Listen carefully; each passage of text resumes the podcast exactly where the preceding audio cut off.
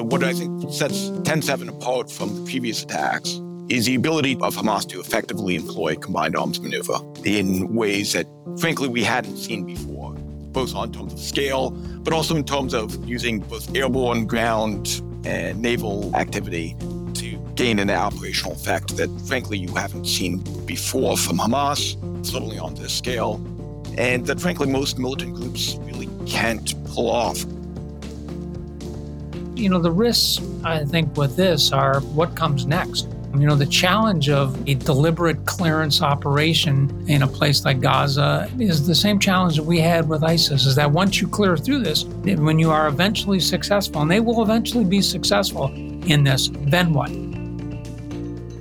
Welcome to the Irregular Warfare Podcast. I'm your host, Ben Jebb, and my co-host today is Elisa Lawford. Today's episode examines irregular warfare in Israel and the Gaza Strip. Our guests begin by delving into Hamas and its hybrid strategy in Gaza, before addressing Israel's traditional counterterrorism approach in the Middle East. They then discuss the risks associated with an invasion of Gaza and the importance of addressing lawfare and humanitarian considerations head-on. Finally, our guests conclude with recommendations about operating in urban terrain and navigating a complex geopolitical environment that may force the U S and its allies to rethink global force structure. General Joseph Votel is the current Distinguished Chair of West Point's Combating Terrorism Center. He is a retired Army four-star officer who, in his last active duty assignment, served as the Commanding General of U S Central Command. During his thirty-nine years in the military, he commanded special operations and conventional military forces at every level. Doctor Raphael Cohen is a senior political scientist at the RAND Corporation, where he directs the Strategy and Doctrine program of Project Air Force. He works on a broad range of defense and foreign policy issues, including defense strategy and force planning, Middle East and European security, and civil-military relations. In twenty seventeen, Doctor Cohen and his colleagues published a report titled Lessons from Israel's Wars in Gaza, which serves as the anchor for today's conversation. You are listening to the Irregular Warfare Podcast, a joint production of the Princeton Empirical Studies of Conflict Project and the Modern War Institute at West Point, dedicated to bridging the gap between scholars and practitioners to support the community of irregular warfare professionals. Here's our conversation with General Joseph Votel and Doctor Raphael Cohen. Joe, Rafi, it's great to have you both on the show today, and thanks for joining us on the pod. Thanks for having me. Yeah, looking forward to it. So to start off, we're first going to recognize that today's episode has the potential to generate strong feelings over a very contentious issue. This show, like all of our episodes, shies away from the glitz of our twenty-four hour news cycle, and instead we discuss events like what's going on in the Middle East right now to examine deeper patterns of irregular warfare theory, practice, and policy, which is why we're examining Doctor Rafi Cohen's report today. Rafi's report takes a longer view of the conflict in Israel, which will allow us to better extract meaning from the brutal cycle of ongoing violence. So that being said, we'd like to start off by asking both of you if you could provide us some background context. For Rafi, who exactly is Hamas? How did they come to be? And what is the organization's role in the Middle East? Well, Hamas was founded in nineteen eighty-seven by Sheikh Yassin. He was a Palestinian who tried to provide an alternative to the dominant Palestinian resistance organization at the time, the Palestinian Liberation Organization. And it's important to know that at the time, the Israelis weren't actually as antithetical to Hamas, simply because they were pursuing sort of a divide and conquer strategy, the idea being that this would fracture the Palestinian resistance at the time. Now, as later events showed, Hamas turned into a bigger problem for the Israelis.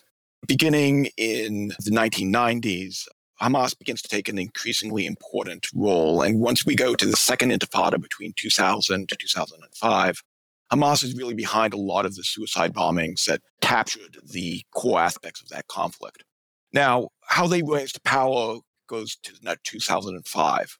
Now, in two thousand five, a right-wing Israeli Prime Minister, Ariel Sharon, decides that it's no longer strategically worthwhile to hold on to Gaza and executes a withdrawal from Gaza. This means forcibly removing about eight thousand Israeli settlers from Gaza with fifty thousand odd I D F troops and turning it over to the Palestinian Authority. Now, the Palestinian Authority can't control Gaza. And in two thousand seven, they are thrust from power in a violent coup launched by Hamas. And from two thousand seven onwards, they become the de facto government in the Gaza Strip. And is, is that sort of sets up an ongoing series of low-level conflicts that we've been seeing play out between Israel and Hamas, as well as some smaller Islamic militant groups in and around the Strip from two thousand seven on through today.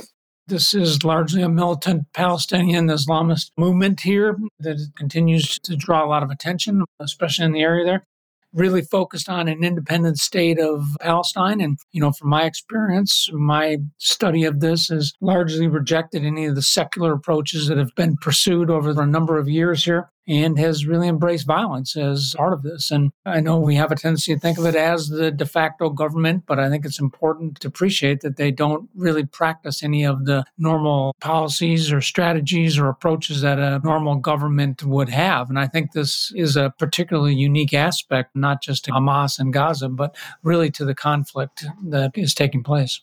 And that's a great point, Joe, and I'd like to expand on that if I could. Because I think it's important to know that Hamas at its core ideology is not simply dedicated to a Palestinian state. It's dedicated to the annihilation of the state of Israel. This is one of its founding beliefs, and it makes it a distinction from the Palestinian Authority, which has at least expressed openness to some sort of two-state solution here too. And that gets to some of the ideological roots of the current conflict.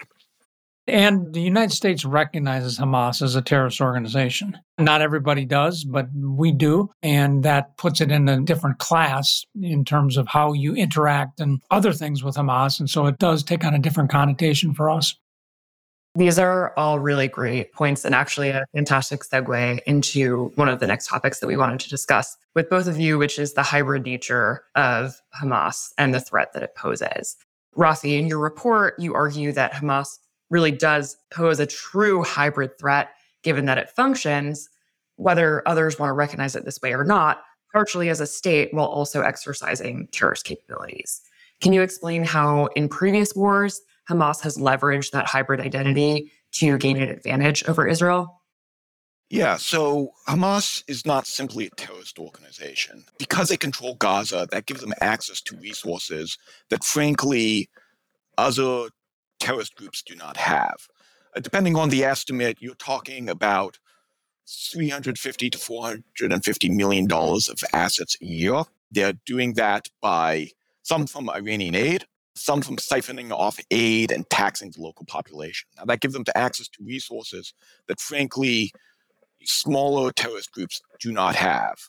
And that, in turn, allows them to conduct operations on the size and scale, as we witnessed during the ten seven attacks, in ways that are significantly above what a normal terrorist organization could do. You know, just to put this into sort of context here, you know, the Israeli estimates for how many people participated in the ten seven attacks are on order of twenty-five hundred up to three thousand militants all at once in a mass coordinated attack. That's a gauge-style sized element if you to take the analog here for an American military context. That's the size and scale that you don't get with many terrorist organizations. And it's not only in terms of size, but also in terms of sophistication of doing really sort of combined arms maneuver with an aerial dimension, a naval dimension, a ground dimension, of course, and the tunnels, which I'm sure we'll talk about here in a little bit. It turns it into a really thorny military problem here when you think about this in an operational context. You know, one of the things that I think about when we talk about Hamas and really other terrorist organizations, and as someone who's kind of dealt with a number of these over time, is that you do have to, you, as a practitioner, you develop a respect for kind of the innovative resourcefulness of terrorist organizations. I know that sounds like a compliment. I don't mean it that way, but it is, it is an acknowledgement that you do have to have a level of respect for the adversaries that you deal with out there. And you see this in terrorist organizations. You certainly see this in Hamas, this idea of resourcefulness. I mean, as Rafi just mentioned, the tunnels, which I know we're going to get into in, in some detail here, but I mean, this, this is a unique asymmetric approach that they have taken, that they have invested in, that has benefited them, probably continues to benefit them. You know, the rockets, for example, I mean, there's a fairly significant market of homemade rockets. They've demonstrated a level of innovativeness using resources that are readily available to kind of augment that which can be smuggled into this.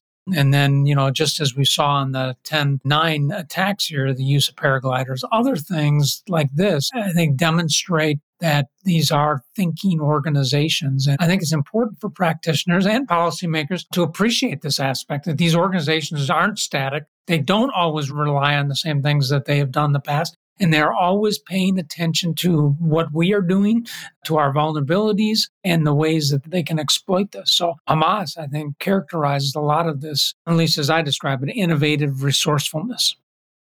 Yeah, I think that's a great point, and I'd just like to amplify that if I could. I mean, the other part that, particularly about ten seven, that I was struck by is the degree of OPSEC, the degree of operational security inside that organization. To pull off a attack of that scale with that number of people, and it for not to pop on anyone's intelligence screen is an impressive feat. I mean, and the other aspect here, which I think is interesting, is some of Hamas's use of small U A S, small unmanned aerial systems here, which in some ways, you know, I think there's a question here of how much they're learning from conflicts like Ukraine and employing that. But clearly, as the general said, is like, this is very much a learning organization. And while, you know, I deplore the end state, you got to admire the tradecraft on some degree. So we're definitely interested in delving into the distinct tactics used by Hamas, but to zoom out quick and focus on some of the more regional dynamics, Hamas, like many non-state actors, is often accused of being sponsored by states like Iran. Joe, could you explain how Iran has traditionally played a role in fueling instability via proxy forces like Hamas throughout CENTCOM? There's a saying in CENTCOM headquarters, at least when I was there, that Iran will fight to the last proxy, essentially. They have made this a principal way that they operate across the region with not necessarily directly confronting, although they do some of this with some of their I R G C forces, but they have made use of proxy forces, so-called partners to them, who can carry some of their ideology, can focus on similar enemies, and can apply tactics and keep some degree of separation between their actions and the state of Iran. And Iran has made extraordinary use of this, as our listeners probably appreciate, not just organizations like Hamas, but Lebanese Hezbollah, a variety of the popular mobilization forces in places like Iraq and now Syria, certainly the Houthis down in Yemen, and probably a variety of others here that they have done. And so they have used these as an extension of their own policy and objectives really across the region. And a significant part of their efforts have been to continue to improve not just the ideological connections, but the physical connections between this. One of the things we were always concerned about during my time at CENTCOM was the arc that extended from Tehran to Baghdad to Beirut, and was, you know, not just an ideological arc, but was actually a physical arc, that they were trying to move supplies, materials, other things through this. They do similar things with the Houthis down in the Arabian Peninsula using maritime and air platforms. So this is a key part of how Iran pursues its foreign policy, and it's largely was orchestrated, obviously, by Qassem Soleimani when he was still alive, and now continues to be orchestrated by his successor and the government of Iran. So just two amplifying points here. I agree with everything the general just said, but it's important from the Iranian perspective to know that they have sort of a tiered view of their proxies, with Hamas being somewhat down the chain and people like Hezbollah being on top of that. Now, that's important because when we think about the broader strategic context here, you know, what this war might escalate into, Israeli military, they always regarded Hamas as sort of a second-tier adversary, and this may explain partly why they were caught off guard by ten seven. But it also explains some of their deep concerns that this conflict will expand to the northern front. Hezbollah has a deeper magazine depth of rockets.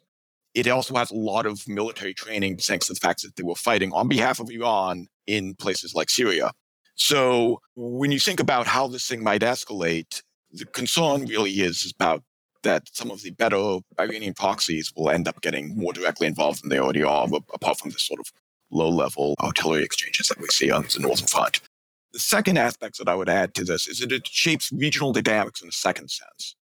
There was a two-sided communication between the messaging coming out of the Arab states, particularly Egypt, Saudi Arabia, and the like. That's partly because, on the one hand, they deplore violence going on against Palestinians and civilian casualties and the like. They, however, also view the Iranians as a mortal threat to their regime. And they view groups like Hamas, which is, after all, linked to the Muslim Brotherhood, that Sunni Arab Islamist ideology, as also a threat to their regime. So when you think about regional dynamics pushing forward, you're going to get two messages coming out of Arab capitals, one being from the Arab street, if you will, from the population, which are shocked and horrified by the level of civilian casualties. And then there's going to be a subtle more message, and that's which is those capitals may be less concerned about the destruction of Hamas, and particularly going after the Iranians than they might message publicly. Yeah, I think that's right. And I think this just highlights the complexity, not just on the battlefield here that we're, we're seeing playing out, but really behind the scenes. And these, at times, very conflicting objectives that uh, exist through the region are really a factor that continues to make this a really super complicated area.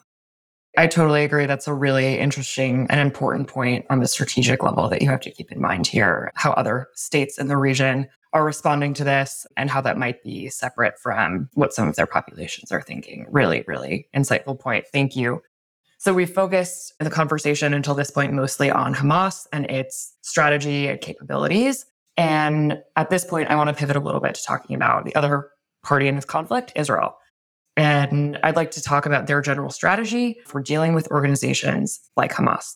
So could you give us a brief overview of Israel's approach to Hamas and more broadly security in the Middle East?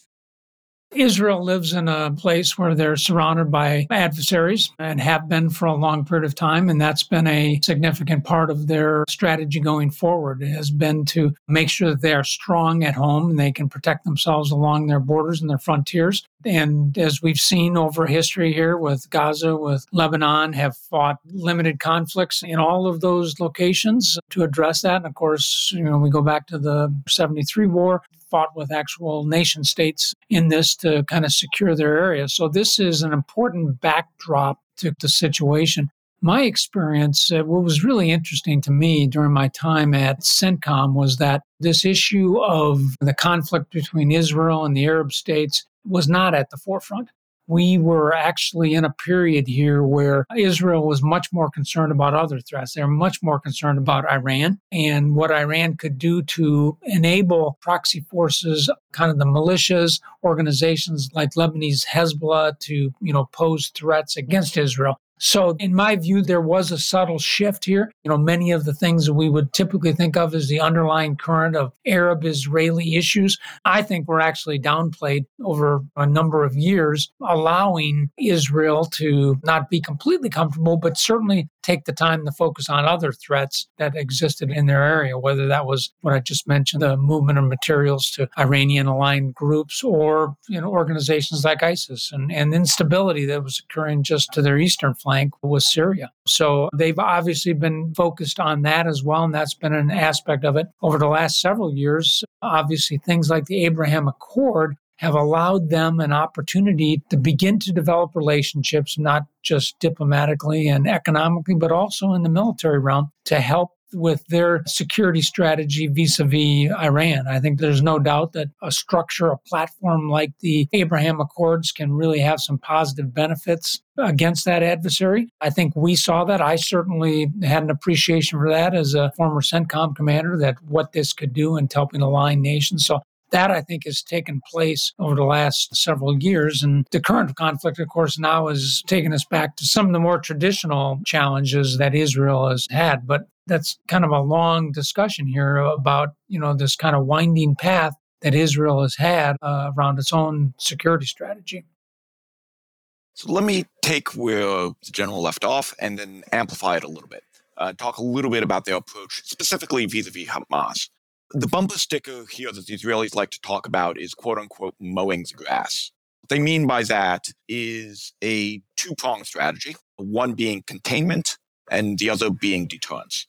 The idea here is since Hamas took over the Gaza Strip in two thousand seven, they would try to contain the Hamas threat by the mixture of sort of border restrictions, now the full-on blockade of Gaza, and then deterrence, that is whenever Hamas got sort of out of line or one of the other militant groups got out of line, began ro- launching rockets into Israel or infiltrating via the borders, they would try to reestablish deterrence by usually fairly targeted operations, airstrikes in some cases, ground incursions. And was so when we look at the past from two thousand seven on to ten seven, you see a series of relatively small-scale Gaza wars. So Israel fights a ground campaign, Operation Cast Lead in two thousand eight to two thousand nine.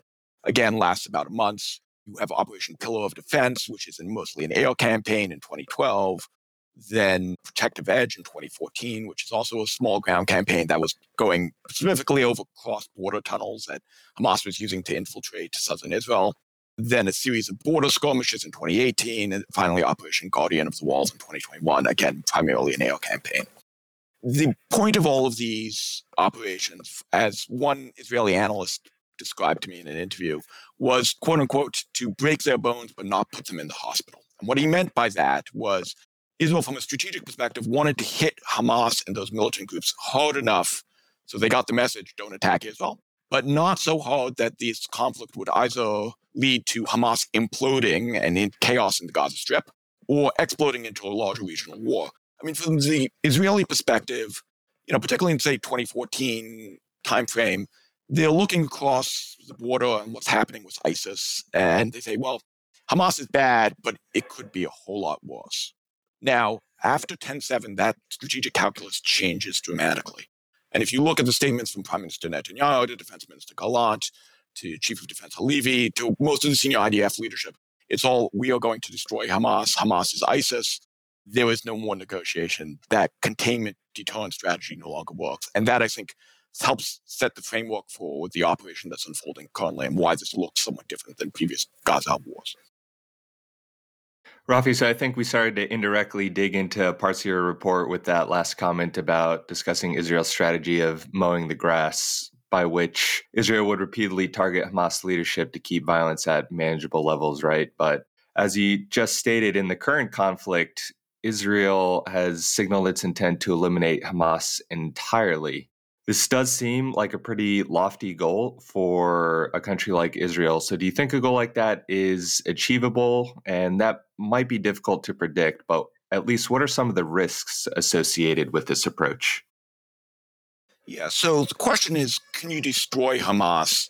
We need to find that a little bit more. What you can certainly do with military force is remove Hamas from political power.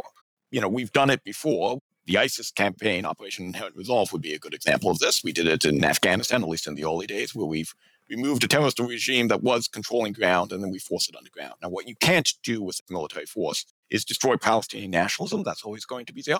You can't necessarily destroy the ideology or the underlying motivation that's fueling some of Hamas. And there'll also be certain Hamas members that won't be able to be captured or killed in this current operation, simply because they're not in the A O R. They are you know, in Gaza or in Syria, Lebanon, and the like. So you can do that. And removing Hamas from political power, I think, is probably a both an achievable military objective, albeit a hard one, and may very well be what Israel needs to do at this stage. But it's somewhat short of destroying Hamas completely as an organization. Now, to your second half of your question of, like, what are the risks in this approach? Well, first off, it's committing to a very lengthy ground operation. Gaza is a place of two point two to two point three million inhabitants, very densely populated, all sort of packed into an area roughly the size of Philadelphia. So clearing that, you know, from a military perspective, that means going into everything from high rises to tunnels to the like, and doing so without a lot of civilian casualties is a difficult military task. It's also a politically risky task here, and you're beginning to see some of the backlash, particularly in the international arena, to Israel's tactics. Now, from my own analysis, I think a lot of this is sort of baked into the battlefield geometry of Gaza. I have a hard time imagining how to do this in a dramatically cleaner way if you're that is, if your end state is indeed removing Hamas from political power. But nonetheless, you're going to get a political backlash here. And from Israel's perspective, that's something they have to worry about. Yeah, that's a really good rundown. You know, when I think about these types of things, you know, the early rhetoric, if I could just use that term, from the Israeli leadership, you know, we're going to wipe out Hamas. When I hear things like that as a military practitioner, I'm always thinking to myself, how does that translate into meaningful military tasks that commanders and organizations can actually achieve on the ground? And I think that's part of the challenge here. And it may explain why there is some confusion, maybe on international angle and certainly in our media here, about what exactly Israel is attempting to do here. But what has to happen is you have to take a political objective, whether it's, you know, wipe out Hamas, destroy them, or that action by the Israeli military has to be turned into meaningful things that organizations are going to do to achieve that. And oftentimes, those are more limited. They are not as expansive by doctrine. They have to be definable. They have to be measurable. They have to be decisive in meaning that they actually accomplish something and they actually lead to something, one step leading to another in terms of this. So as I look at situations like this, and as you look at how, you know, national leaders talk about situations, I'm always thinking about, okay, well, how does that translate into something from the military? And of course, you know, the risks, I think, with this are what comes next. You know, the challenge of a deliberate clearance operation in a place like Gaza is the same challenge that we had with ISIS, is that once you clear through this, when you are eventually successful, and they will eventually be successful in this, then what?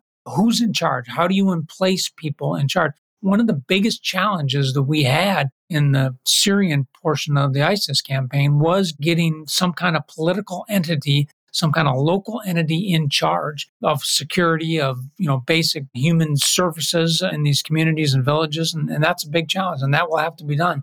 And that will fall very heavily on the military. So that will be a big aspect of this. And then, of course, how they just think through the whole humanitarian aspect of this. You know, we benefited. Again, I'm a victim of my own experience here. We benefited when we went to Mosul in two thousand sixteen, two thousand seventeen, because we learned from some earlier fights that we'd been in, in Fallujah and some of the other ones up to that. We had a relationship with a large number of humanitarian organizations, and we actually were able to conduct humanitarian planning operations so we could plan evacuation of civilians. We could have camps. We could have resources in place to address it. It wasn't perfect, but it was better than not having anything. And it was better than what we're seeing right now in Gaza. So I think a continuing challenge with this is going to be the humanitarian aspect. And then the whole strategic communication thing that goes around this. So, you know, the risks, in my view, are not necessarily on the military side. They're on things like how you govern this, how you take care of people, how you message this and keep people on your side. And Israel has an extraordinary challenge in this. They've got a variety of audiences they're talking to, not just their own citizens, but the Jewish diaspora, the international community, people across the region, their adversaries that they've got to effectively communicate with directly or indirectly. So that's where I kind of see the big risks of this going forward. I actually have a lot of confidence in the Israelis to be able to figure out the military component. I don't have very much confidence here in figuring out the what comes next question. And in some ways, I think this is an even harder challenge than we faced in the counter ISIS campaign, because at least we had the general idea of, well, after we clear this place, it's going to go back to the Iraqi government. The Israelis' perspective, they don't have that first primary question figured out yet. I mean, they've said they don't want to occupy it, but they don't want it to go back to what it was. The Palestinian Authority says, we don't want to govern it. Even if they could govern it, they were kicked out of Gaza the last time. The Egyptians aren't particularly interested in taking it over, nor the rest of the Arab partners. So the basic questions of, like, what comes next is not something the Israelis have sort of laid out in any way, shape, or form. And that, I think, is what I frankly worry about. And it really begs the question of who has to take the lead in, in something like that. I mean, certainly, you know, there seems to be an onus on Israel to be a player in that. They certainly should. I mean, they're going to own this at the end, and they have to be big in this, you know, the United States. But the international community has to play a big role in this as well. So I hope, I'm not seeing it because we're seized with images of flares and smoke and other things on the T V right now. We're not really seeing what is happening, hopefully behind the scenes, to begin to build a platform upon which there can be a discussion for kind of the political resolution. And this is hard. It's harder than the military campaign is going to be, and that's going to be a hard campaign. Rafi is right. We had the Iraqi government with all of its warts and everything else. At least there was a government that you could fall back on. In Syria, we didn't. And so as a result, now almost four and a half, approaching five years after the end of the military campaign against ISIS and the destruction of the caliphate, we still do not have a political solution.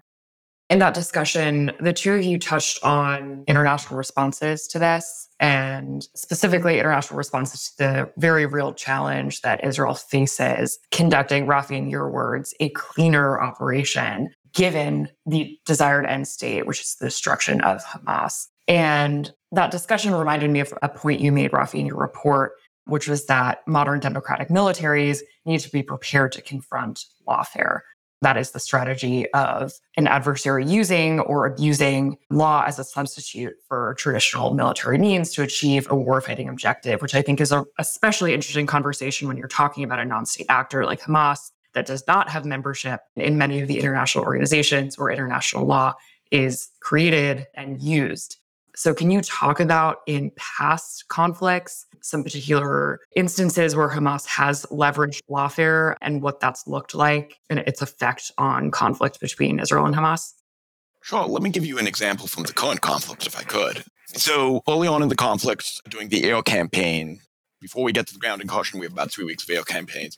There was one point where a, there's an explosion at a hospital, Gaza. And for the last about twenty-four to forty-eight hours, every journalist was calling RAND, you know, to look at the same hole in the ground and say, well, is this a J DAM or was it not?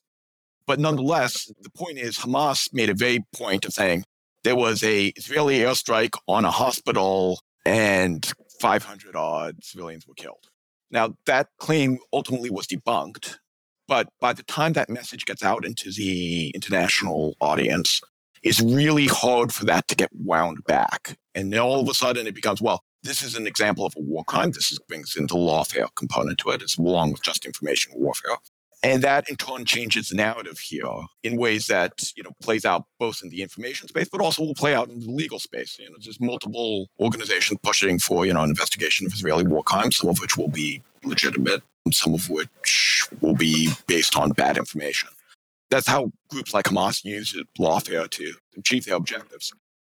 And it's really critical, I think, for the other side in this situation that Rafi just talked about, the Israelis, but we could find ourselves in this situation, have found ourselves in this situation, to really appreciate the fact that that is an aspect that will be brought into the fight and that you'll have to contend with. And I'm a little surprised that the Israeli defense has had some challenges with that in terms of pushing back on that, something they have to focus in on.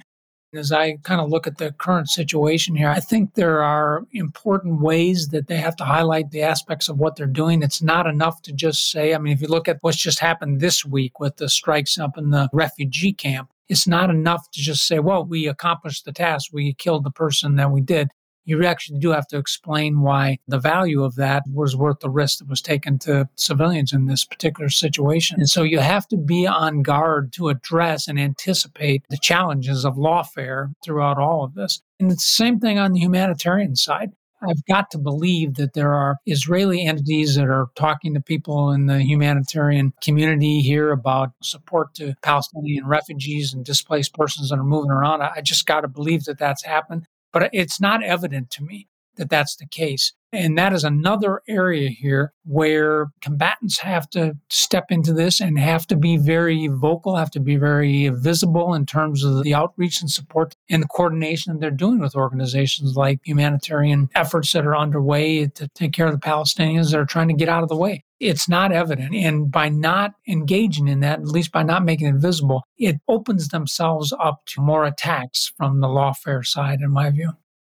I'd like to pick up on that or pull a little bit of that string, because I think it's important for listeners to recognize that there are actual dilemmas here from a sort of an operational perspective. For that public affairs officer, you know, when an incident like the hospital incident happens, do you go out with the narrative hard in the beginning, knowing that some of the information that you're going to get may be wrong? Or do you hold back till you actually have complete information? Remember, this is a highly kinetic operation.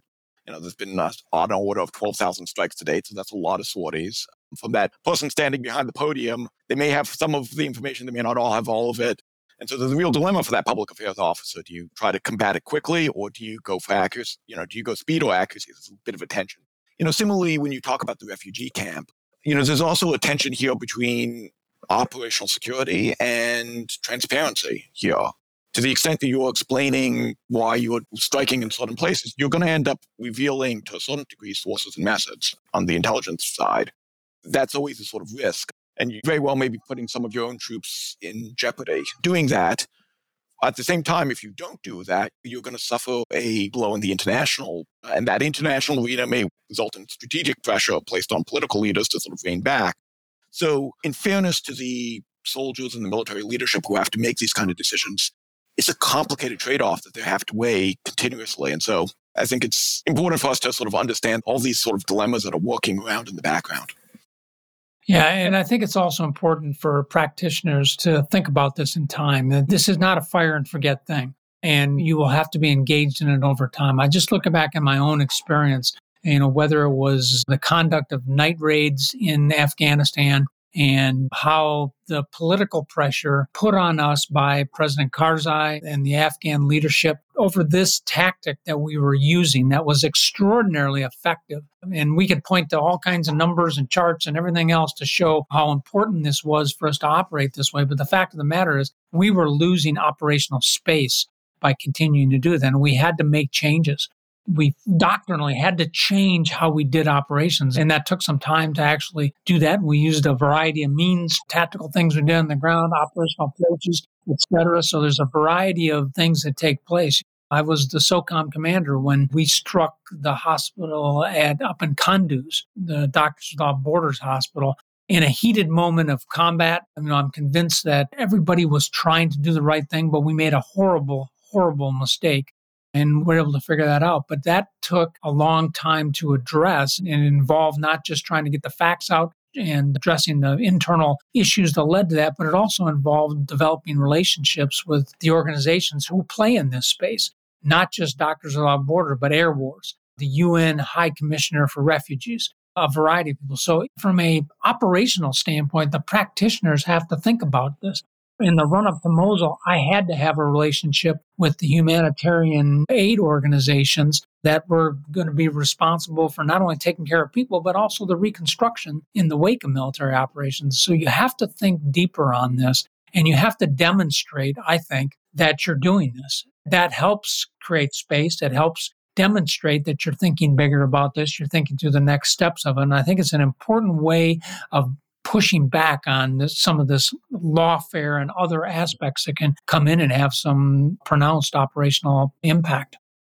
So considering lawfare and information operations is definitely a critical component of long-running conflicts like these, but another issue that I D F forces have already experienced and will likely encounter in the near future is kind of the perilous situation associated with urban and subterranean combat.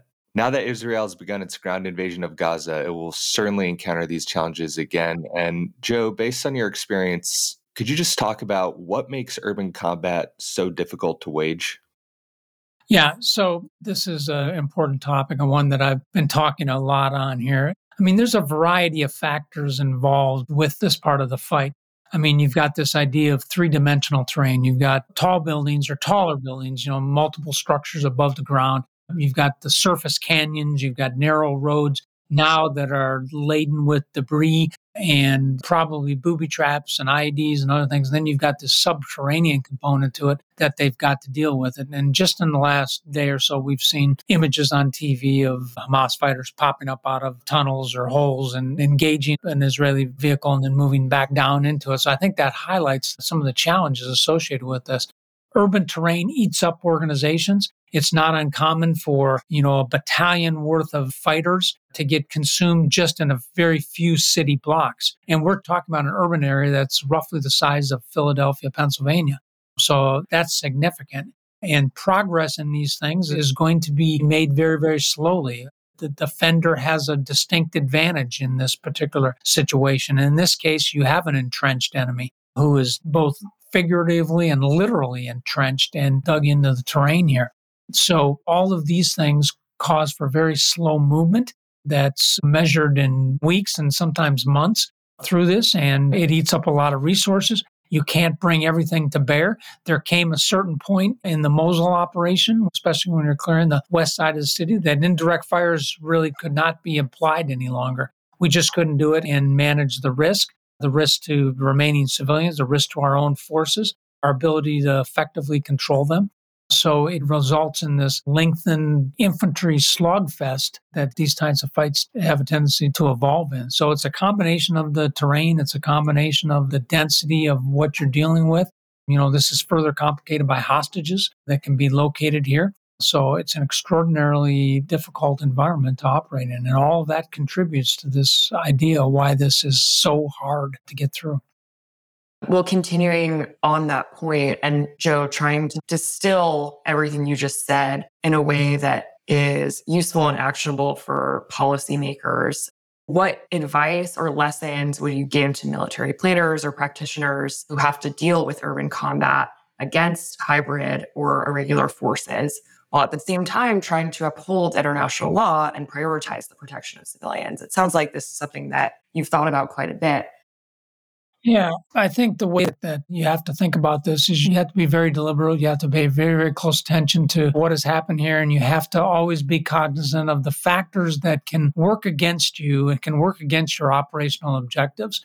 I mean, there were several times during our advance through Mosul where we slowed things down to move people around, to allow people to get out of areas, to allow the forces on the ground to reorganize in a manner that allowed them to operate more effectively. And as a result, you know, minimize some of the collateral impacts on this. There were several times in the campaign in Syria, especially as we moved down the Euphrates Valley, that at the request of tribal leaders, we and our partners, the Syrian Democratic Forces, stopped operations to allow them to, first of all, to try to negotiate fighters out of those areas, but also to try to minimize the impact on, if not the civilian population, if they were still remaining there, just the civilian infrastructure. And try, you know, none of those tribal leaders had confidence that things that were destroyed would be replaced. So you've got to think through that. In terms of policy, Policymakers, I think it's really important to make sure you're over communicating the challenges of the environment that you get into. It was a difficult conversation between myself and the Secretary of Defense when I was explaining to him why we were stopping as we were moving down the Euphrates Valley, because our partners wanted us to do this when uh, the emphasis was to get this done. Let's keep moving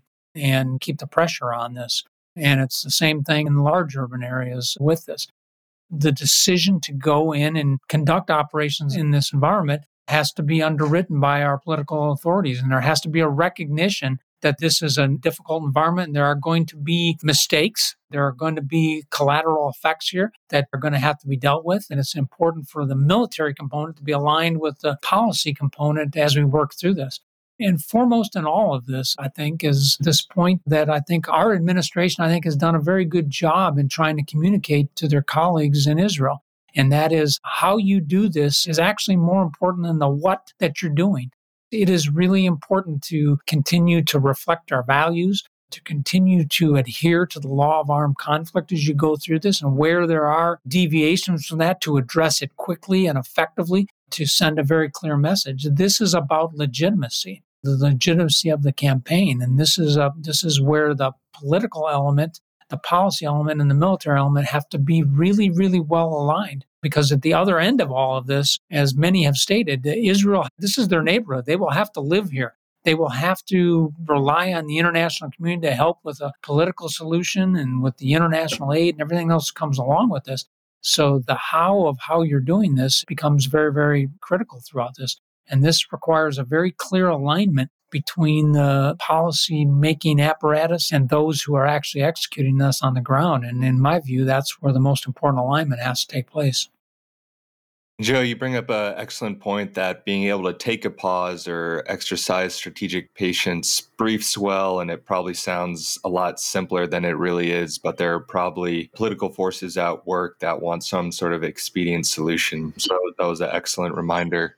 For Rafi, I'd like to pivot quick and just talk about what we learned about Hamas from its October seventh incursion into Israel. Were there elements of the attack that suggest Hamas's strategy and capabilities have evolved since its past wars with Israel? So, I mean, when you dissect the ten seven attacks and you look at each individual component here, none of it is particularly new. So you had previous naval incursions, previous naval activity in the twenty fourteen war, previous uh, sort of low-level clashes. You had even the paragliders bit. It's a very famous incident of another Palestinian militant organization during the Night of the Gliders in northern Lebanon who terraced over the northern border. And you had similar use of drones, for instance, done by ISIS, done by Hezbollah, by Hezbollah, military groups. So in and of itself, each of those individual components of the attack, I didn't find any to be particularly surprising. What I found surprising and shocking about this was their ability to bring it all together. Is that, you know, what I think sets ten seven apart from the previous attacks is the ability of Hamas to effectively employ combined arms maneuver in ways that, frankly, we hadn't seen before, both on terms of scale, but also in terms of using both airborne, ground, and naval activity to gain an operational effect that, frankly, you haven't seen before from Hamas, certainly on this scale, and that, frankly, most militant groups really can't pull off or pull off nearly as successfully as Hamas did.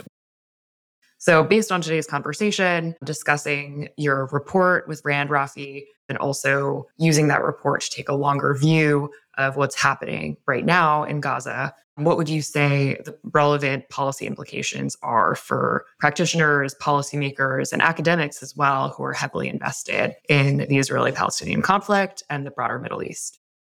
I think there's going to be a host of sort of tactical and operational lessons learned here of everything from how to clear tunnels to how to deal with small U A S to better ways of maneuvering in dense urban environment. That was the question the United States Army asked us that generated the RAND report that had been previously mentioned. I think from a broader policy perspective, though, we need to relook the force size and construct and how we think about the world as a whole.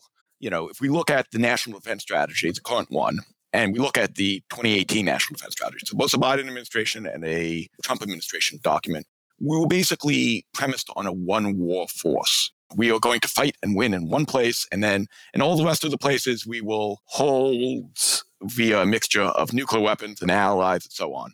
And the idea being basically that we could fight and choose the time and theater of our location. That's simply not the world that we're living in today. You know, in the sense that, you know, we have an active conflict in Ukraine. We have now a, what could be a really large regional war in the Middle East. And the Indo-Pacific is heating up as well. And oh, by the way, all of our adversaries, from Hamas going to Moscow to the Iranians, you know, fueling drones, to the Russians, to the North Koreans, you know, providing artillery shells to the Russians, to the Chinese and the Russians coordinating, all of our adversaries are becoming increasingly intertwined. So, you know, as much as successive presidential administrations have wanted to say, we're going to withdraw from the Middle East, that's the function of the last two decades was the conflict. And, you know, we're going to close the book on that chapter. And this one is all going to be about great power competition, primarily with China. That's just not the world we're living in.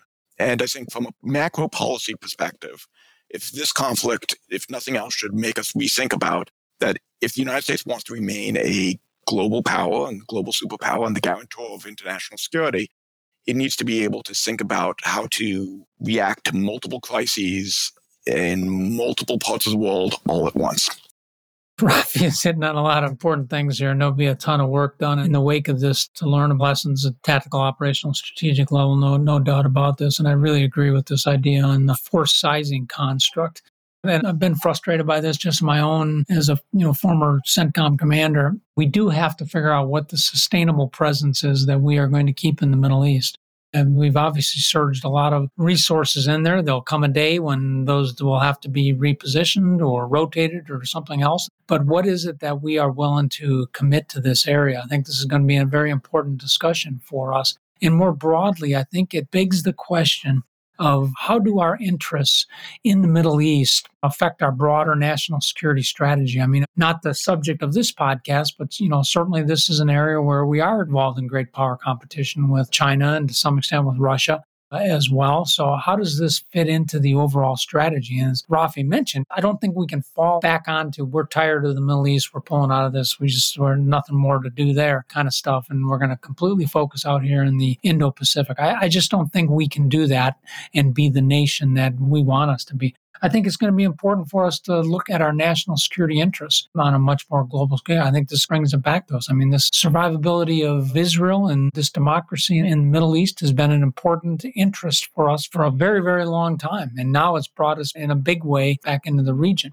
And, you know, it probably will be going forward. So we have to take a look at our interests. I also think we have to look at our alliances and, and what direction they take across this particular region in the future. I mean, this will damage some of our existing relationships in a variety of different ways. I think you look at a country like Jordan that sits right on the periphery of this, has a large Palestinian population, and themselves in a very difficult economic, political stability situation right here. What does this mean in terms of this? You've got other Arab nations here that haven't really waded into this in a significant way yet, other than some initial forays into kind of the information space early on with this. So I think we're going to have to look at alliances, and I think that's going to end our relationships in the region. I think that's going to be an important thing to review in the wake of all of this conflict.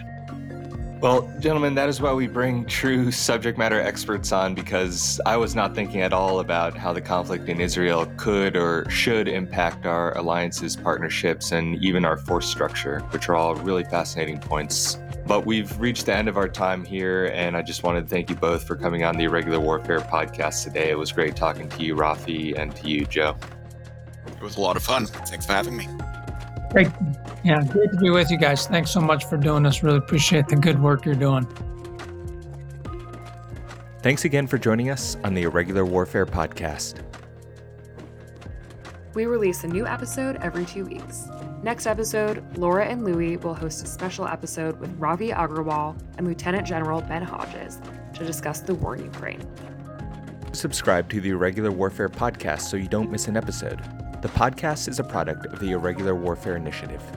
We are a team of all-volunteer practitioners and researchers dedicated to bridging the gap between scholars and practitioners to support the community of irregular warfare professionals.